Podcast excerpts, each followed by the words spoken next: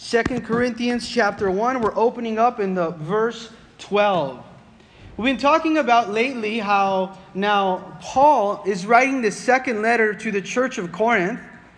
And he's writing the second letter to the church of Corinth in order to let them know the suffering or his heart or really pull back that curtain of his life and be completely transparent of the things that he's going through. Now, maybe you're going through a few things that nobody knows about today. Maybe you're hurting or feel a pain or some type of sorrow or some type of hurt that, that maybe you are hiding or, or, or maybe it's too tough to, to speak about. But Paul here is going to talk about the struggle that he went through to serve other people. Now, here, after he's written the first letter to the church of Corinth, they were a carnal church. They were a church that wanted nothing to do with the letter, not only with this correction, with this now conviction that they were feeling through the Word of God, but they said, We reject completely now that you are an apostle. And you know what Paul does? He, he does uh, what, what he really should do as a spirit led servant. Says, I want to show you that I really do love you by two reasons. Number one, by how much I have suffered for you. Number one, I'm going to show you how much I love you, that I am really an apostle sent by God, that this message has no ulterior motive. See, during that time, a lot of people came and started to speak a message on their behalf, on their name, with, with their own agenda, with their own hidden motive or, or, or intent. And Paul says, Look at the way I lived. I had no agenda, I had no intent hidden. I had no motive that you did not know about. I was serving you with love, and I laid my life down for you. Now, he shows his authenticity. He shows that he has a genuine heart for them because of his suffering. You always know how much someone loves you by how much they're willing to suffer with you and for you. Now, not only does he show it through his suffering, but he also shows it with his integrity. Why his integrity? Because here now, the church of Corinth is accusing Paul and saying, Paul, you are not the real deal. In fact, Paul, you told us that you were going to come back, and instead you send a letter to us? Come on. You didn't keep your promise. See, the title of today's message is His Promises Are Yes and Amen. Would you turn around tell your neighbor, His promise is yes and amen? His promise is yes and amen. And we know that the Bible is filled from cover to cover with promises of God that are always fulfilled. How many of you know that God does not break his promises that he has told us in his word in Jesus Christ? His promise are yes, and the church resounds with an amen. The promises of God are yes and amen. Now, he's told us already what do you do with suffering? When you're going through suffering, what is it that you're supposed to do? Well, I'll tell you suffering, difficulties, trials, troubles, tribulations are sometimes a gateway that God will use for spiritual maturity. He's not going to waste that season of your life. In fact, He will use that so that you can trust Him more. And there are three things that you can do through trials, through sufferings, through, through tribulations. Is number one, go to prayer. Number two is go to the promises of the Word of God for healing. Yes, of course. But number three, seek deeper fellowship with God because you know that He has He does deliver, He has delivered in the past, He does deliver in the present, and He will still deliver in the future. Does that not give you hope as you're going through a trial today? Maybe, yes, I'm going through something right now in life, but I know in the past God has delivered. Paul says in 1 Corinthians 1 God is delivering presently, and God still will deliver in the future because that's the nature of God. But now he says, I want to talk to you about my integrity because I am not unreliable, I'm not untrustworthy, I am not inconsistent. You see, we as Christians, we should not be ever accused, or we should strive best to never be accused of being unreliable, of being untrustworthy, of being inconsistent. Because Paul here was being now accused of that. But him, like us as well, have gone through seasons of our lives where we're misunderstood, where the words that were said were maybe misunderstood, our motives were criticized, or our actions. But Paul is going to say, No, wait a minute, stop. I did want to go there, I did want to show up. However, the Lord had a different plan. You see, Paul was faithful, but he also was flexible. There's a big difference, and we must know both of those and work both of those hand in hand in our lives. That we are called to be faithful to what God has called us, but also flexible to what God has for us today. Why? Because Paul was ready for the interruptions that God had for his life. He said, You know what? I'm open to God's interruptions for my life. I want to ask you, are you open today for the interruptions of God in your life? Are you open for that? You know, sometimes those are called blessed interruptions of God that might bring the blessings of God in your life. There are times where Paul in the book of Acts wanted to go one way, and God said, No, I'm going to take you the other way because he was spirit led. And just because it sounds like a good idea, I'll tell you in your life, doesn't mean it's God's timing. And here he was now being accused of his integrity, of, of his character, but he's saying, No, I'm going to protect my integrity. I'm going to defend my integrity. I'm going to serve with godly integrity.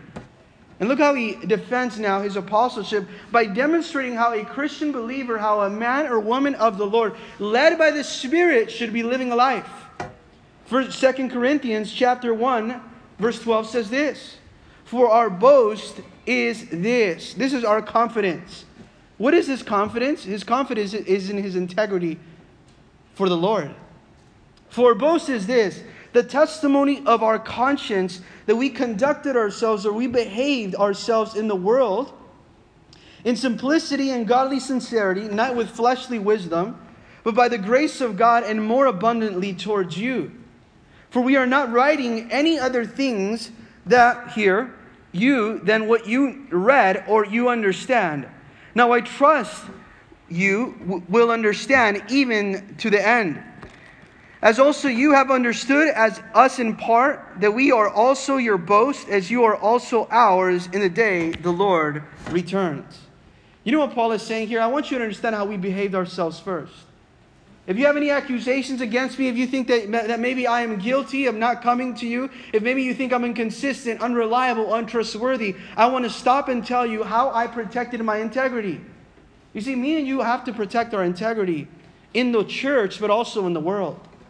Notice how he says, I want you to know how I conducted myself, not in the church. I want you to know how I conducted myself in the world because that's where people see, are able to see the message of Jesus, are able to see the integrity and the godly character that's supposed to be taking place in your life. Look at the way I conducted myself. What do people have to say about the way you conduct yourself? He said, My testimony, my witness is important because if I don't have a good testimony, how am I supposed to minister to people? If I'm unreliable, if I'm inconsistent, if I'm never around, if I, if I say one thing but I'm doing another thing, does it really demonstrate any power in my life? Think about a time where you've maybe said, I've made a commitment here, but you were so quickly to say, I want to break that commitment because it's no longer convenient. Here, Paul is saying, I'm not one to break commitments. How many of you know that as the people of God, we are not to be those that are breaking commitments because that affects our integrity? That says a lot about your integrity. It says a lot about your character. In fact, it says in verse 12, what did we do? We, we have a pure conscience. This is what he did. He had a pure conscience. He had power in his testimony. He conducted himself in the world with, with a powerful testimony where, where, where no one can, can point a finger because it tells us in verse 12, it says here, a powerful testimony that we conducted ourselves in the world with simplicity and godly sincerity. You see, those two words are so powerful simplicity and godly sincerity. You know what those two words mean? We conducted ourselves with humility and with holiness in the world. Not so much only in the church, but in the world.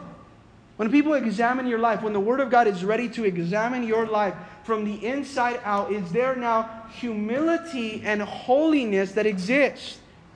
And we're talking here about the holiness that speaks about a life that is lived after God.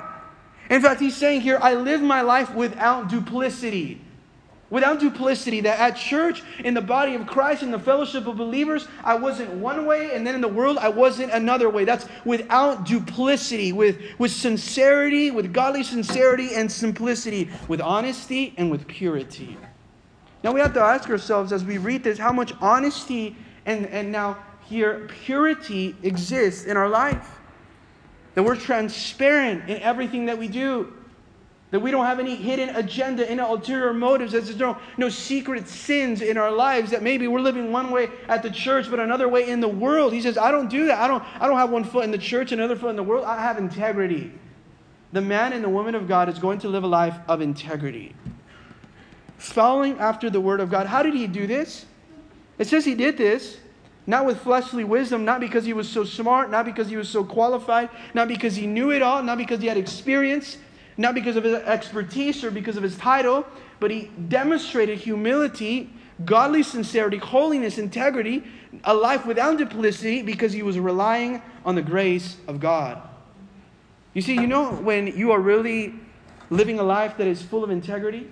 It's when you're relying on the grace of God.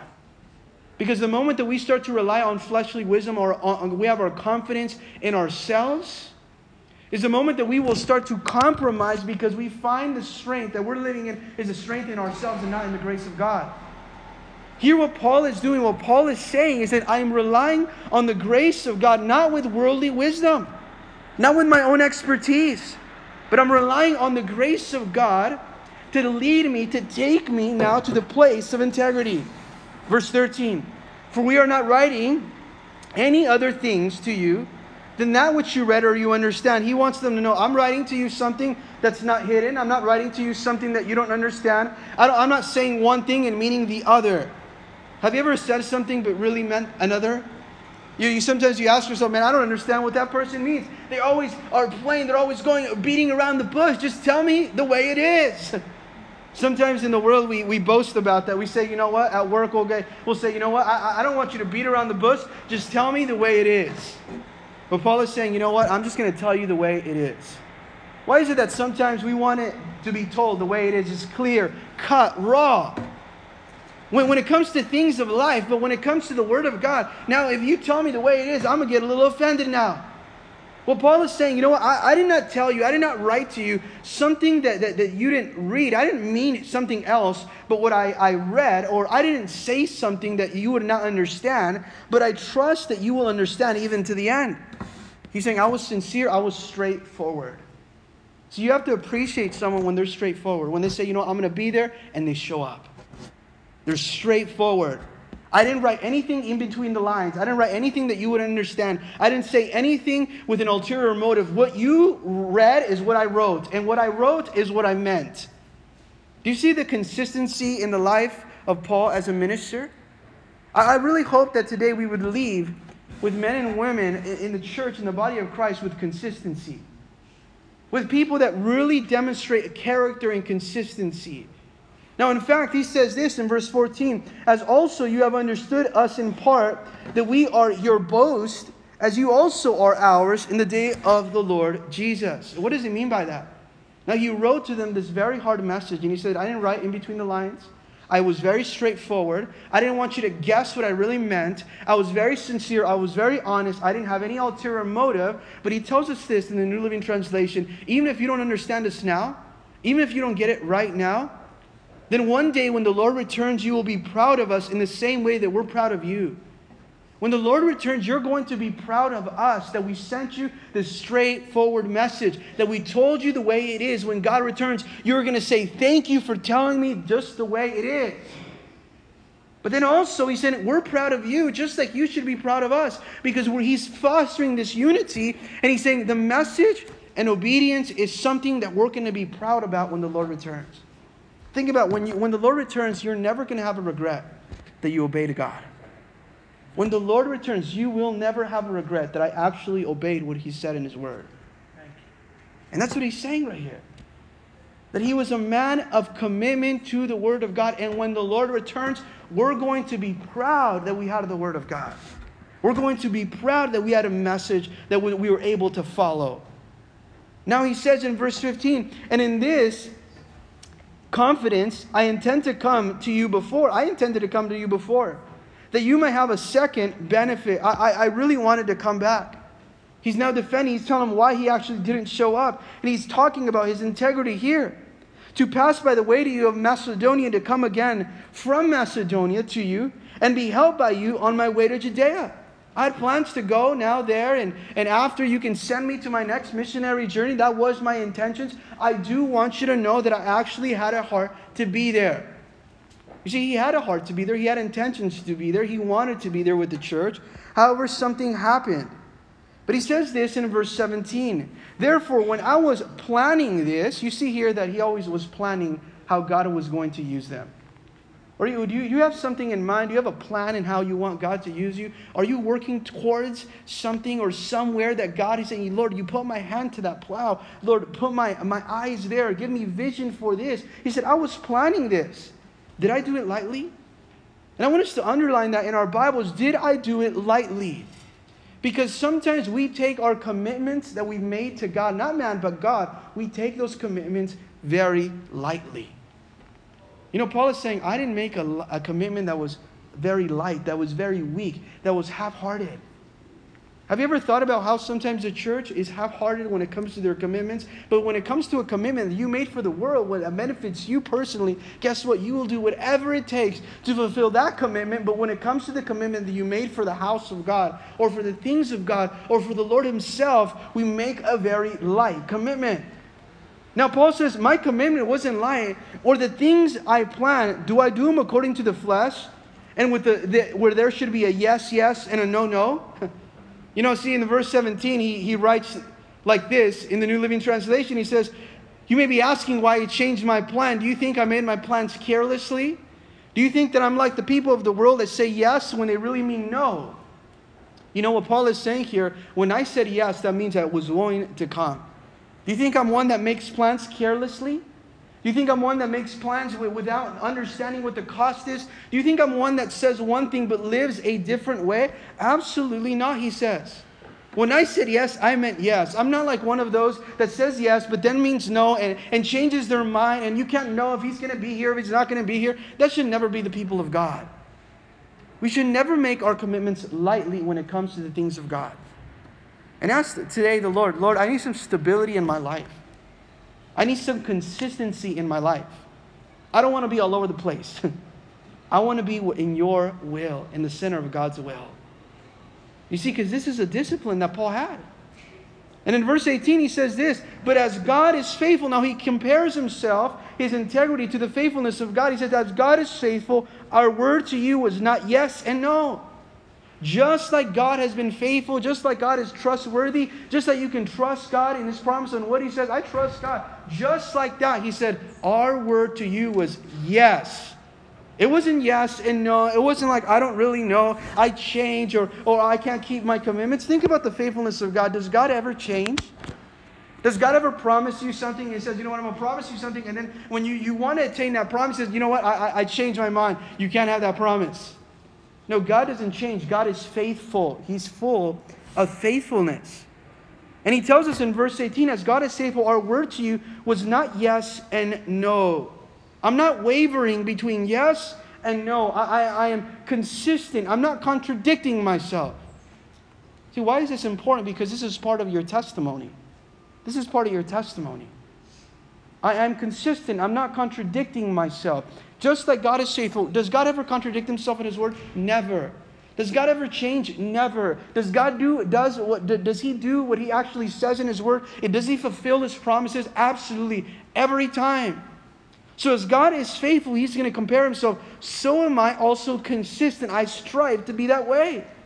For the Son of God, 19, verse 19, Jesus Christ, who is preached among you by us, by me, Silvanus, and Timothy, was not yes and no, but in him was yes. Just like God's message is faithful. Just like God's message doesn't change. Just like God's message is full of integrity. Just like God's message is full of his character. Just like God is trustworthy. And when he says yes, he means yes. And he always does what he says. And the faithfulness of God doesn't fail you. He says, likewise, so is my integrity. I don't want it to fail you. You see, you see someone that loves now these people because his integrity is one that does not want to fail people. He's not saying one thing and really reflecting another thing. Verse 20 says this now For all the promises of God in Him, the promises that lie in the Bible, in Him, in Christ Jesus, are yes. You think about this. The promises of God in Him are yes. When you gave your life to Jesus Christ, now God has made available to promises to you when you made Him Lord and Master of your life. God made available promises to you for your life in Jesus, cover to cover in God's Word. You see His promises are yes, they're complete, they're fulfilled. That, that, that He has a promise for you in every season of your life. In Him are yes, and the church responds, Amen, to the glory of God through us. Now, the promises of God, you think his promises are half hearted, he's saying? The promises of God are not half hearted. The promises of God are not one that are unreliable. The promises of God are not one that he offers to you and then takes it away uh, the day after when you fail. No. The promises of God in Christ Jesus are yes, and the church responds, Amen, because we're saying, Lord, I want that promise that you've made available in your word. Lord, if that's the promise that you have in Jesus, then I'll take that benefit. I'll take that promise. I know it's a, not a half hearted promise. And because of that, it glorifies God. You know how me and you respond to the promises of God in His word? We respond with an amen. And because we know that we're living in Jesus, because our life is rooted in Christ, our life is rooted in promises of God's Word. Do you know that today, as you come in today, my life is rooted in the promises of God's Word? I'm going through suffering, I'm going through a trial, maybe you're going through something, whatever it would be. Your, pro- your life is rooted in the promises of God's Word that, yes, they will be fulfilled, and you can say amen to that. Amen. You see, why is this so important? because he's explaining to them how sure the promises of God are for their life. You think about your life today, God has purpose. And I want you to know this God has purpose for your life in his grand design, in his master plan. That you will never face, you will never face, and I want you to remember this you will never face any negative situation in life without a powerful promise in God's word available to you for that time in your life. There is nothing that you will face, any season of your life, any storm, any trial that you will face, that there will be not a promise for that season in the Bible for you in that time to take you to victory in that place. Do you know that? But the reason that we want to quit, we want to give up, is because we don't know those promises. But the only way to know, to discover the promises of God, is to go to His Word. Because no matter what season you're in right now, there's a promise for that season. You would ask yourself, what promise is it? Well, are, are, are, you depressed today? Nehemiah 8, verse 10, the promise says, The joy of the Lord is your strength. Do you feel weak today? Isaiah 40, 29. He gives power to the faint, and those who have no might, He increases their strength. A promise if you feel weak. Maybe you struggle with doubts, you struggle with faith. Your faith, is my faith real? Hebrews 12, 2. Let us look to Jesus, the author and the finisher of our faith. Maybe you're saying, you know what? God has given up on me. There's a promise for that too. In Hebrews 13 5, I will never leave you and I will never forsake you. Hallelujah. Are you afraid of death? Are you scared of what's going to happen when you die? What Jesus said in John 11 25. A promise for that as well. I'm the resurrection and the life. He who believes in me, though he may die, he shall live regardless of the problem, regardless of the season, regardless of the place, regardless of that thing and the circumstance in your life, there is a promise in the Bible that's going to cancel that out, that's going to conquer that place, that's going to carry you above it one way or another because it's the Word of God. And you can count on that. Now, why is he saying this? Because if God is trustworthy and if God is faithful, if God is trustworthy and God is faithful, I want you to remember this because this is the application. This is when you put shoes on this and you make this walk now. then you also should be trustworthy and you also should be faithful. If God is trustworthy and God is faithful, then his people must be trustworthy and his people must also be faithful. As a church, as a body of Christ, as men and women, we have to make a choice and a decision. If we are committed to God, then let's be committed to God. If not, then just go out and live for the world. Because you can do both.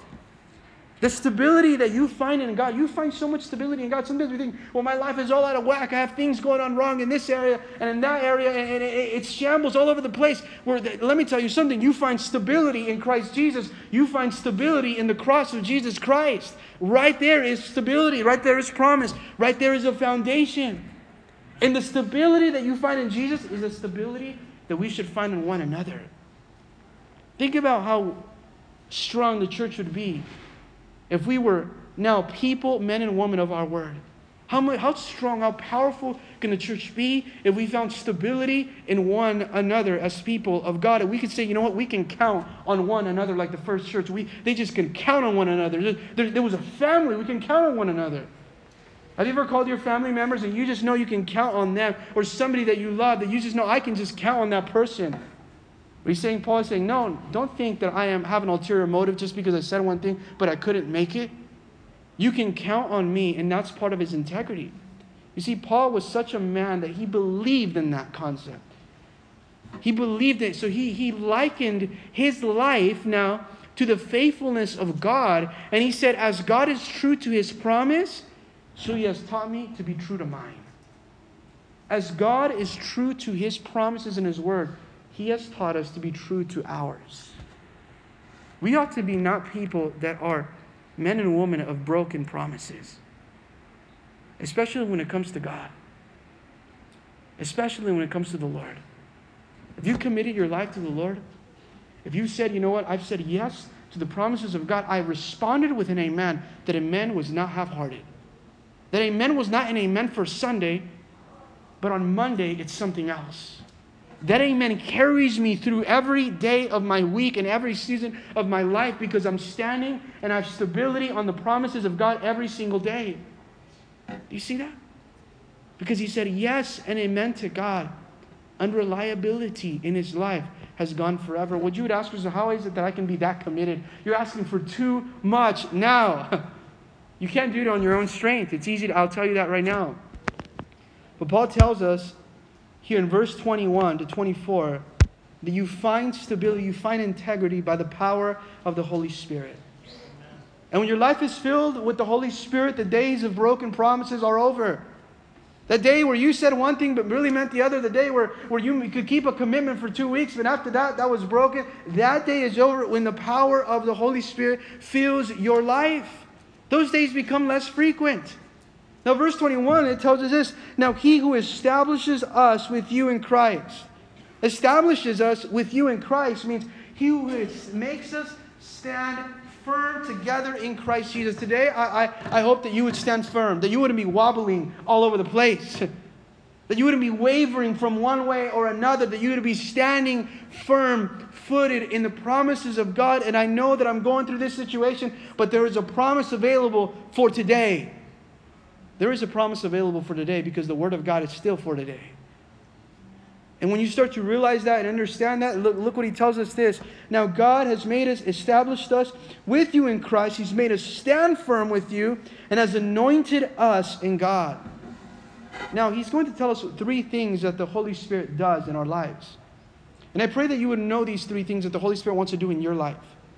Number one, the Holy Spirit wants to empower your life, He wants to establish you establish you, anoint you, and seal you. Those are three things that the Holy Spirit wants to do. He wants to establish me today. He wants me to stand firm. That's what the Holy Spirit wants to do. He wants to establish me.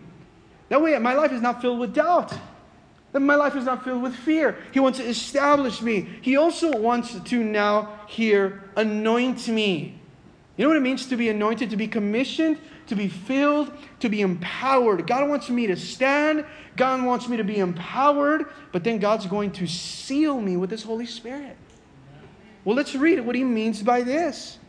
Because the idea behind anointing is that you're prepared and empowered for service. A lot of times, the reason why we fail in service is because we're not anointed. We can't keep that is because that promise, that word, we can't stay in the word of God is because we're doing it in our own flesh. So guess what happens? We come to church and we're trying so hard. And on Monday we're trying so hard, but then the appetite, the flesh, our, our desires start to surface, and we say, you know what, God, I, I, you know, it's just too much, and we give in. What happens when you ask the Holy Spirit, Lord, empower me to say no to sin and yes to your word?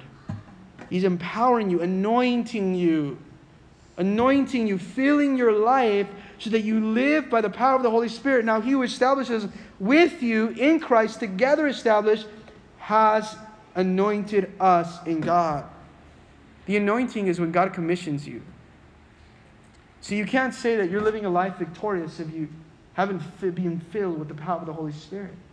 The Holy Spirit does three things. It comes inside you, starts to change you, your desires, your life, your aspirations, it comes inside of you, but then it comes alongside you and comforts you and, and guides you every step of the way and it helps you. It, it guides you one way or another, but then the Holy Spirit comes also upon you. And what does He do? It empowers you for service, it empowers you to go out.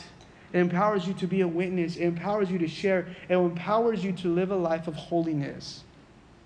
Do you want to live a life where you say yes and it's not a half hearted yes to God? Then ask the Lord, Lord, empower me to say yes with all my heart. And that I would respond with a, a resounding amen. Look what he tells us now in this very verse. He has anointed, he has established, he makes you stand firm, the Holy Spirit. He anoints you as he prepares you, he commissions you. But then also is the Holy Spirit, he who seals us. And he has given us the Spirit in our hearts as a guarantee. See, the sealing of the Holy Spirit, it's almost as a guarantee that we are separated, protected, identified, and owned by God. The Holy Spirit comes into your life. Have you ever separated something and, and maybe put a tag on it to say, you know what, do not touch this? This is separated. maybe a lot of you guys are thinking about your fridge at home, you know? you know, sometimes at work I go in there and we open the fridge and it has all these this, this tags everywhere. You can't touch nothing, you know? It's, it's sealed, it's separate, it's set apart, there's an order. Do, don't open this. You see, now the Holy Spirit, what the Holy Spirit does, it seals you. It puts now on you that sealing and says, you know what? This person is separated. This person has a guarantee. The down payment has been set for this person. This person is identified to be owned by God. That's what the Holy Spirit does. The Holy Spirit also says this person is not of the world. You can tell Satan the next time he comes knocking at your door, I am already sealed. I'm already established now, and I'm anointed. I'm not going to say yes to the world. I'm going to say yes to God because I've been sealed. You go to the world, I'm sealed by God. I'm protected. I'm identified. And the protection of God is upon my life. He's placed the Holy Spirit upon me, and that is my guarantee. You know, God gave us a guarantee. His Holy Spirit plays a guaranteed part. Have you ever gave a down payment for something and says, you know what, this is the down payment. I'm going to finish paying this off. Well, the Lord left the biggest down payment. and, and now serving as the Holy Spirit, when He would come and say, these people are set apart. These people are set apart now. They do not belong to anyone else. They belong to me. They're separated for eternal life. Now, why is the Holy Spirit so important? But he, because it keeps you from wavering and it keeps you from wandering. You know, we get become very curious when it comes to the things of this world. We want to taste, we want to touch, we want to handle. We want the world to, to be able to be appealing to us. Oh, if that sounds good, I'm going to go ahead and do that. If that, that meets my, my emotional feelings and needs, then I'm going to go over here. And guess what we become? We start to wander and waver and go from one place to another, and our lives are not filled with integrity. May that stop today.